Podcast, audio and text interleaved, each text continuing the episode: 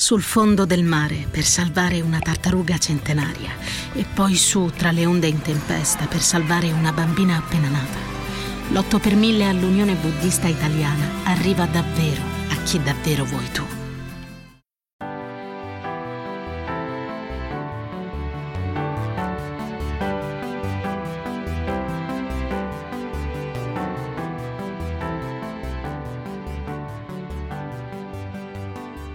Saluto dalla redazione di Odonna, ben trovati da Michaela K. Belisario e Emily Stefania Coscione a questo nuovo appuntamento del podcast God Save the Queen.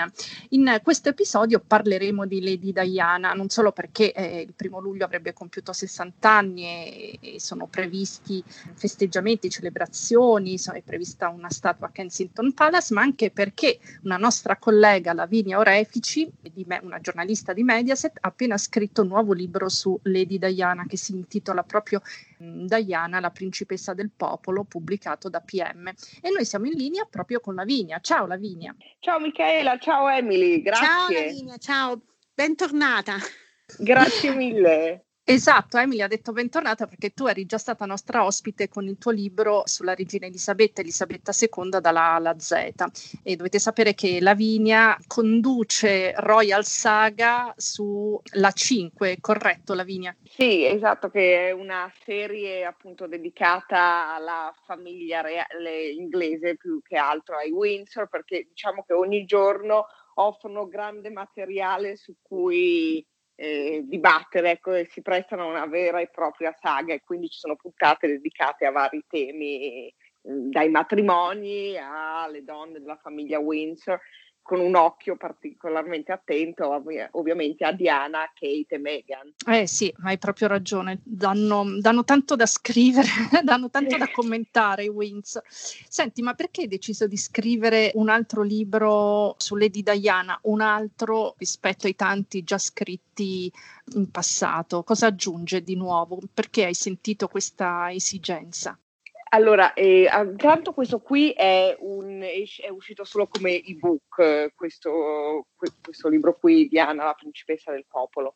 E, ehm, è, un, è, un, po' diverso perché secondo me poi più passa il tempo, più emergono anche nuovi dettagli sulla figura di Diana, eh, magari curiosità che eh, riguardano eventi particolari della sua vita e non ultimo, appunto, abbiamo visto, è venuta a galla proprio poche settimane fa l'intervista, eh, cosa è successo dietro l'intervista, quella rilasciata a Martin Bashir eh, della BBC nel 95, l'intervista che poi ha portato al divorzio e all'uscita di Diana dalla famiglia reale inglese. Quindi, insomma, come vedete, più passa il tempo, più comunque la figura di Diana è sempre attuale. E visto che il primo luglio c'era questa grossissima anche ricorrenza eh, dei 60 anni in cui appunto sarà inaugurata la statua, mi sembrava giusto un, racconto sulla figura di Diana che ho deciso di iniziarlo male col funerale e fi- farlo finire bene con il matrimonio,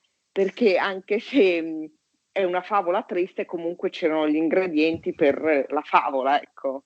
È interessante questa, questa prospettiva, tra l'altro appena uscita anche la notizia, Emily, giusto, tut- è stata riportata su tutti i tabloid de- sue ultimi, dei suoi ultimi minuti di vita e sì, infatti, si è proprio resa conto di quello che era successo. Sì, infatti avrebbe le sue ultime parole eh, sarebbero state oddio cosa è successo ed era ancora in auto, quindi um, sì, il Daily Mail, il quotidiano Daily Mail ha, ha ricostruito un po' tutta la vicenda eh, proprio per um, forse anche farci ricordare dei particolari che erano stati dimenticati, no? quindi um, ha ripercorso un po' tutte le fasi dal, dagli ultimi momenti, dal momento, da, da, dal, dai motivi che l'avevano portata a a, a Parigi con Dodi Al-Fayed fino a, a, al dopo. Mm-mm. Senti, la sua eh, parabola, la sua favola triste è durata 16 anni, da quando a 20 anni è entrata nella Royal Family e poi a 36 purtroppo è morta in incidente stradale a Parigi. Um, qual è la Diana che, che preferisci uh, in questo arco di tempo? È quella della timida e eh, impacciata New Royal oppure della glamorous e sicura di sé eh, principessa dopo il divorzio? Guarda, a me, se ti devo dire la verità, mi piace un po' eh, di tutte le Diana perché mi piace proprio la trasformazione che c'è di lei. Certo, quando eh, negli ultimi anni, nell'estate del 97, al suo massimo splendore, eh, che da principessa triste si è trasformata in principessa del popolo, firmata Gianni Versace con quel meraviglioso caschetto biondo di Sam McKnight, è, è inarrivabile quella Diana. Però diciamo che per costru- quella Diana è costruita, invece quella degli inizi era la Diana che ha portato alla ribalta in tutto il mondo lo stile anche della Sloan Ranger, queste, queste ragazze di Londra di famiglie nobili o comunque altissima borghesia con, che vivevano in determinati quartieri, frequentavano determinate scuole, il weekend in campagna, eh, uno stile molto sobrio che non, ostentava, che, che non ostentavano. La parte che però mi è piaciuta di più da raccontare, da scrivere è l'ultima estate di Diana e l'incontro anche con Dodi Al-Fayed e appunto gli ultimi due mesi di vita di Diana. Ma secondo te, Lavinia, com'è che eh, ehm, a distanza di così tanti anni, ehm, così tante persone riescono ancora a identificarsi in lei? Perché comunque è, è sempre la più popolare eh, tra i Windsor, quindi anche dopo tanti anni dalla, dalla sua morte, come eh, è riuscita a conservare questa sua popolarità? Beh, il mito di Diana abbiamo visto anche grazie alle serie televisive, ai film che ci sono ormai, c'è un mito che resiste nel tempo e diventa sempre più grande, sempre più gigantito.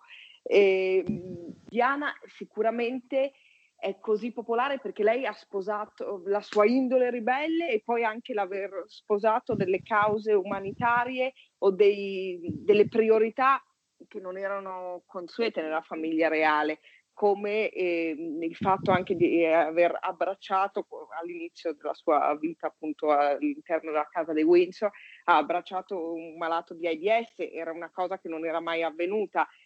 E poi eh, lei ha guard- educato i suoi figli, di cui uno che un giorno sarà re, William, eh, a guardare ben oltre le mura dei palazzi e quindi ha, mh, li ha fatti vivere come ragazzi ragazzi, adesso tra virgolette, più normali. Quindi sicuramente sono eh, cose che non erano mai successe all'interno della famiglia Windsor, oltre il fatto che Diana mh, si è avvicinata alla gente comune mh, parlando di tematiche che eh, allora, 40-30 anni fa, non erano di uso non erano insomma, temi all'ordine del giorno come la bulimia oppure i tradimenti in famiglia cose che eh, probabilmente a tante persone erano successe, ma nessuno ne parlava. Quindi la figura di Diana col tempo non ha fatto anche altro che ingigantire eh, la, famiglia, la famiglia Windsor dell'epoca contemporanea. E poi trovo che tutti quanti i, le nuore della regina Elisabetta o anche i figli con i loro scandali non fanno altro che far diventare ancora più eh, immenso la figura della regina Elisabetta.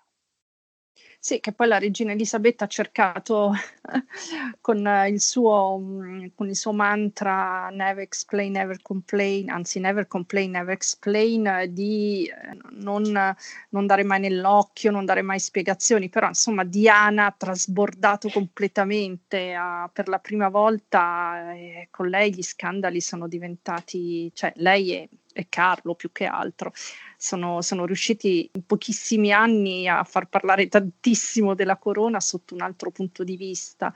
I panni sporchi si lavavano in famiglia prima da allora, anche se va bene, ok, la principessa Anna aveva già divorziato, no, lei ha divorziato nel 1992 tra l'altro.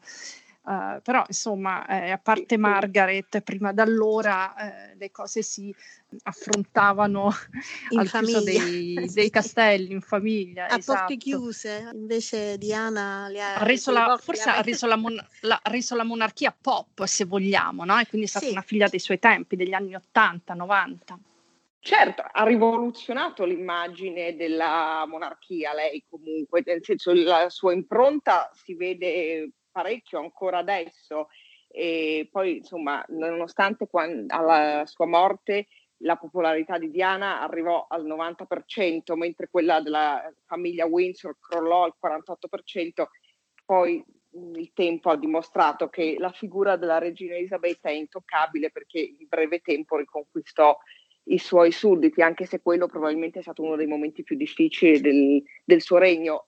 Detto questo, Carlo e Diana hanno il danno che facevano alla corona poi era enorme perché hanno, si sono fatti una guerra a mezzo stampa, quindi certo che il matrimonio reale doveva essere preservato a tutti i costi, ma a un certo punto, ovvero nel, 90, nel 92, anche quando divenne chiaro che era insalvabile, andava preservata la, la, l'istituzione, quindi fu la regina anche a, a essere d'accordo sulla separazione ma non contenti i due continuarono perché nel 92 uscì il libro di Andrew Morton con le rivelazioni fornite da Diana, ma nel 94 è stato Carlo a eh, concedere grandi dichiarazioni in una biografia autorizzata e anche a ammettere di aver tradito la moglie con un'intervista rilasciata a giugno del 94. Quindi insomma era un disastro che andava avanti negli anni e quindi l'intervista di Martin Bashir nel 95, a novembre,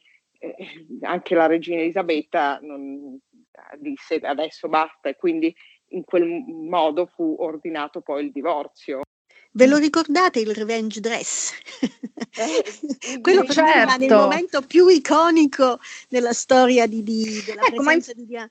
Infatti parliamo di abiti, parliamo di abiti. Lei, eh, Lady Diana, ha anche rivoluzionato così il guardaroba Windsor, che prima era piuttosto, no, non voglio dire sommesso perché non lo era, però insomma la regina Elisabetta, eh, prima di affidarsi nelle mani di Angela Kelly, eh, nella vita privata si vestiva con le sue gonne scozzesi, il suo maglioncino e, e invece mh, Lady Diana ha portato eh, la couture a corte, ha portato il Made in Italy, ha portato il, il glamour. Quali sono ad esempio i look che ti piacciono di più, Lavinia? Beh, diciamo che però il rapporto di Diana con la moda non era iniziato benissimo perché quando lei arrivò a Buckingham Palace nell'81 non ne aveva indovinata una sul vestiario. Cioè, Vabbè, ma poi si è evoluta, no? Come tutti si è certo, evoluta. E, certo, um... certo, però è, è, stato necessario ecco, un po' di aiuto, come in tanti casi, però per costruire il, la, il suo personaggio e il suo mito. Poi, eh, poi, insomma era anche difficile perché ci sono eh, i marchi utilizzati da altre donne della famiglia reale e quindi bisognava stare attenti a non pestare i piedi. Eh, dopo, aver, dopo queste insomma, problematiche iniziali Diana trovò il suo stile. Secondo me meravigliosi sono tanti vestiti di Catherine Walker che l'ha vestita fino poi al 97, che è una stilista di origine francese e, mh, l'ha vestita anche per mh, quando Diana andò alle due inaugurazioni eh, per l'asta di Christie's del 97 in cui sarebbero stati venduti i suoi vestiti, mh, eh, i suoi 79 vestiti dopo il divorzio. E ci fu una mostra a Londra e una a New York e Diana indossò due tubini di e Catherine Walker molto belli che stavano benissimo, però visto che erano un po' scollati lei aveva l'abitudine di scendere dalla macchina mettendo davanti la pochette per coprire la scollatura, perché comunque e, e, cioè, sempre dalle regole di corte arrivava, quindi magari era più, eh, usava gonne più corte, qualcosa di più scollato, però insomma sempre con eh, attenzione. E poi vabbè ci sono tutti i look Versace che hanno fatto di Diana meglio di un cartellone pubblicitario, meglio di un manifesto a via Monte Napoleone di Versace, perché l'ultimo anno e mezzo, in particolare, gli ultimi due, sì, no, più, gli ultimi tre anni soprattutto erano proprio i suoi look più famosi erano Gianni Versace. E poi c'è ovviamente la stilista greca con il suo Revenge Dress del 94 quel tubino nero con le spalle scoperte che Diana si mise la sera in cui Carlo confessava al mondo il suo tradimento. E poi c'è la famosa Lady Dior, vogliamo raccontare la, la storia? Beh, bellissima, ci sono, eh, c'è anche la, una borsa di Tod's eh, intitolata a, a, Diana e poi c'è questa qui famosissima di Christian Dior che in realtà nasceva con un altro nome però visto che la indossava la principessa del Galles è stata ribattezzata Lady Dior e ancora adesso è una delle borse iconiche della Maison. Esatto, e ehm, la Lady Dior è nata in realtà come, come regalo di Stato no? da, dall'allora eh, Premier Dame Chirac che voleva, voleva, regalare qualcosa di memorabile alla principessa e quindi chiese alla Maison di eh, realizzare um, un accessorio particolare poi prima hai citato il suo Air Look firmato da Sam Knight, perché è stato super copiato negli anni 90 da tutte le inglesi, vi ricordate? Ce l'avevano tutte, compresa um, Emily Sophie di Wessex, anche lei all'inizio aveva proprio lo stesso Air Look di Lady Diana, tanto che quando si mise col quartogenito della um, regina Elisabetta Edoardo sembrava un po' la sua fotocopia sbiadita. Sì, infatti era stata anche soprannominata la seconda Diana e lei un po' um, anche, anche, oggi mhmm, ha qualche, diciamo, ehm, sembra un po' ispirarsi a Diana, forse anche perché la somiglianza in un certo senso c'è, entrambe bionde, entrambe più o meno con la stessa, ehm, ehm, hanno un po' lo stesso sguardo a volte, no? E, e, e quindi eh, in molte cose la, la, la ricorda. Non credo che uh, fosse viva o, oggi Diana, non credo che sarebbe come, come Sophie Wessex, però uh, in effetti in, in, molte cose la, la ricorda molto la principessa. Eh, sì, secondo me quando lei si è sposata con eh, il principe Edoardo, lì c'era stata proprio una grossa operazione di marketing da parte di Buckingham Palace per proporla come la nuova donna su cui puntare della nuova generazione di casa Windsor. In realtà quando lei si è sposata con, eh, con Edoardo cioè, c'era un problema di immagine oltre alla regina Elisabetta, però per quanto riguardava un altro personaggio femminile nella famiglia Windsor, perché Diana era morta nel 97 e solo poi con l'arrivo di Kate Middleton c'è stata una nuova grande protagonista donna all'interno della famiglia reale inglese, perché anche l'operazione insomma, di Sophie poi non si è rivelata proprio indovinatissima. Adesso sono passati. Beh, anni, anche lei c'ha qualche scandaletto alle spalle. Eh, lo scheletro nell'armadio. esatto, cioè, insomma, visto che lei aveva continuato, aveva deciso di continuare a lavorare quando esatto. era entrata a far parte della famiglia reale inglese, sì. non si è rivelata una decisione proprio geniale, ma è per questo anche che un ex ministro di Margaret Thatcher disse è una decisione non indovinata perché o uno fa il working royal oppure non è compatibile, non sono compatibili i due mondi quello della corona. Eh sì, perché lo ricordiamo, lei pensava di portarsi a casa un contratto con uno sceicco arabo e eh. durante la conversazione disse delle cose poco piacevoli sui Windsor, ad esempio della regina Elisabetta disse è una cara vecchietta. Una vecchietta, fantastico, ma anche sul eh, premier eh, Tony Blair ci furono delle dichiarazioni cioè delle, delle, parole che eh, Sofì si lasciò Ah sì, perché ha detto scappare. che Sherry Blair era orrida, orrida, orrida. Eh, sì, perché al terzo bicchiere di champagne si era fatta insomma sfuggire un po' troppo i commenti e questo insomma mise fine alla sua carriera nel mondo delle pubbliche relazioni e quindi esatto. si dedicò solo alla famiglia Windsor, ma è per questo che poi adesso anni dopo ovviamente sono molto più famosi, ma quando si è riproposto il problema con Harry e Meghan è chiaro che sono incompatibili essere metà parte, metà working royal e metà invece lavoratore autonomo, freelance. Però eh, nel sì. caso di Beatrice e Eugenie insomma ha funzionato. Um... Eh, non, non, sono working royal, però c'è stata proprio una guerra tra Carlo Andrea per far sì che le due figlie del duca di York non fossero working royal, perché ovviamente per Andrea era l'ambizione della vita farle diventare working royal, sì. per Carlo era questione di vita o di morte per la sua monarchia slim rimuoverle dall'essere working royal. Tant'è che poi eh, Carlo si è anche battuto per togliergli la scorta. Sì, infatti. Comunque sono principesse, quindi qualcosa per, per um, Andrea l'ha ottenuto, insomma, quindi uh, non sono working royals, però sono principesse. E invece sì. per Harry e, e, e Meghan uh, c'è sempre la questione in sospeso del, di Archie principe e ora Lilibet principessa. Eh, sì, perché allora eh, Arci per nascita non ha diritto all'essere altezza reale principe, perché ci sono delle lettere patenti del 1917 di Giorgio V in cui erano date le linee guida eh, su chi avesse eh, diritto al rango di altezza reale al titolo di principe o principessa. Quindi tutti i figli del monarca, e tutti i nipoti, la successione è tutta in linea maschile, quindi tutti i nipoti in linea maschile, e poi il primo figlio del primo figlio del principe del Galles, quindi di fatto è George l'unico che ne ha diritto. Per quanto riguarda Harry, essendo destinato al ramo cadetto, i due bambini non avevano diritto. Poi adesso bisognerà vedere quando Carlo sarà re, però insomma questa, Carlo ne sta facendo una battaglia da molti anni di questa monarchia slim e ne hanno già fatto le spese anche i figli di Edoardo e Sofì, che loro per nascita avrebbero diritto a essere altezza reale e principe o principessa e non gli è stato dato tutto questo.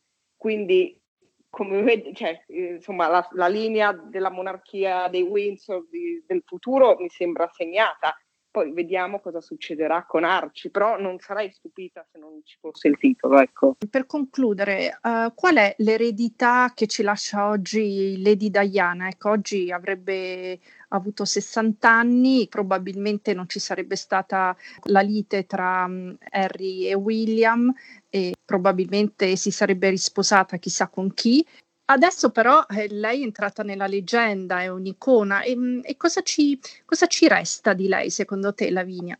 Secondo me quello che ci resta di lei lo vediamo soprattutto tanto nel figlio William, perché secondo me in William c'è il, il meglio del lato Windsor e del lato mamma Diana perché c'è la compassione della mamma e c'è il senso del dovere dei Windsor e quindi il lascito di Diana lo vedremo nel nel re del non so quando, ma che è William. E poi c'è questa nipotina, eh, principessa eh, Charlotte Elizabeth Diana, la figlia di William e, e Kate, che insomma da lei ci aspettiamo grandi cose.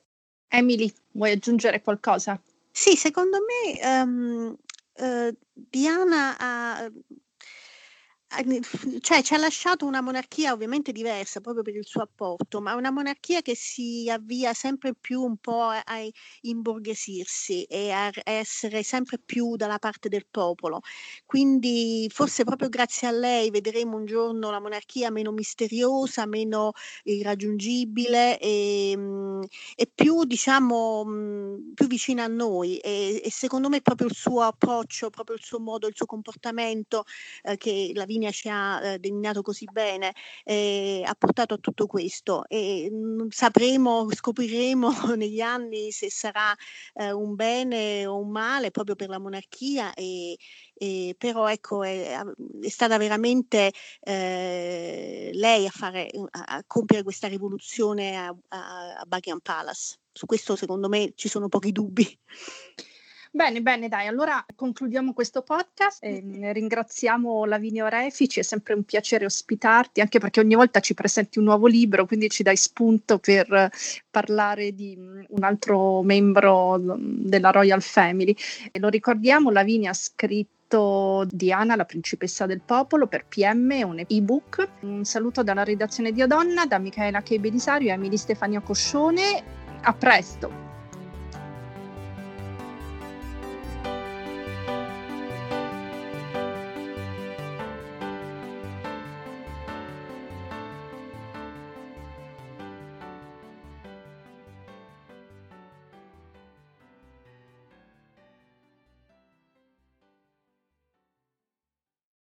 Tra le macerie per aiutare le vittime delle guerre e delle catastrofi naturali, anche quelle a quattro zampe.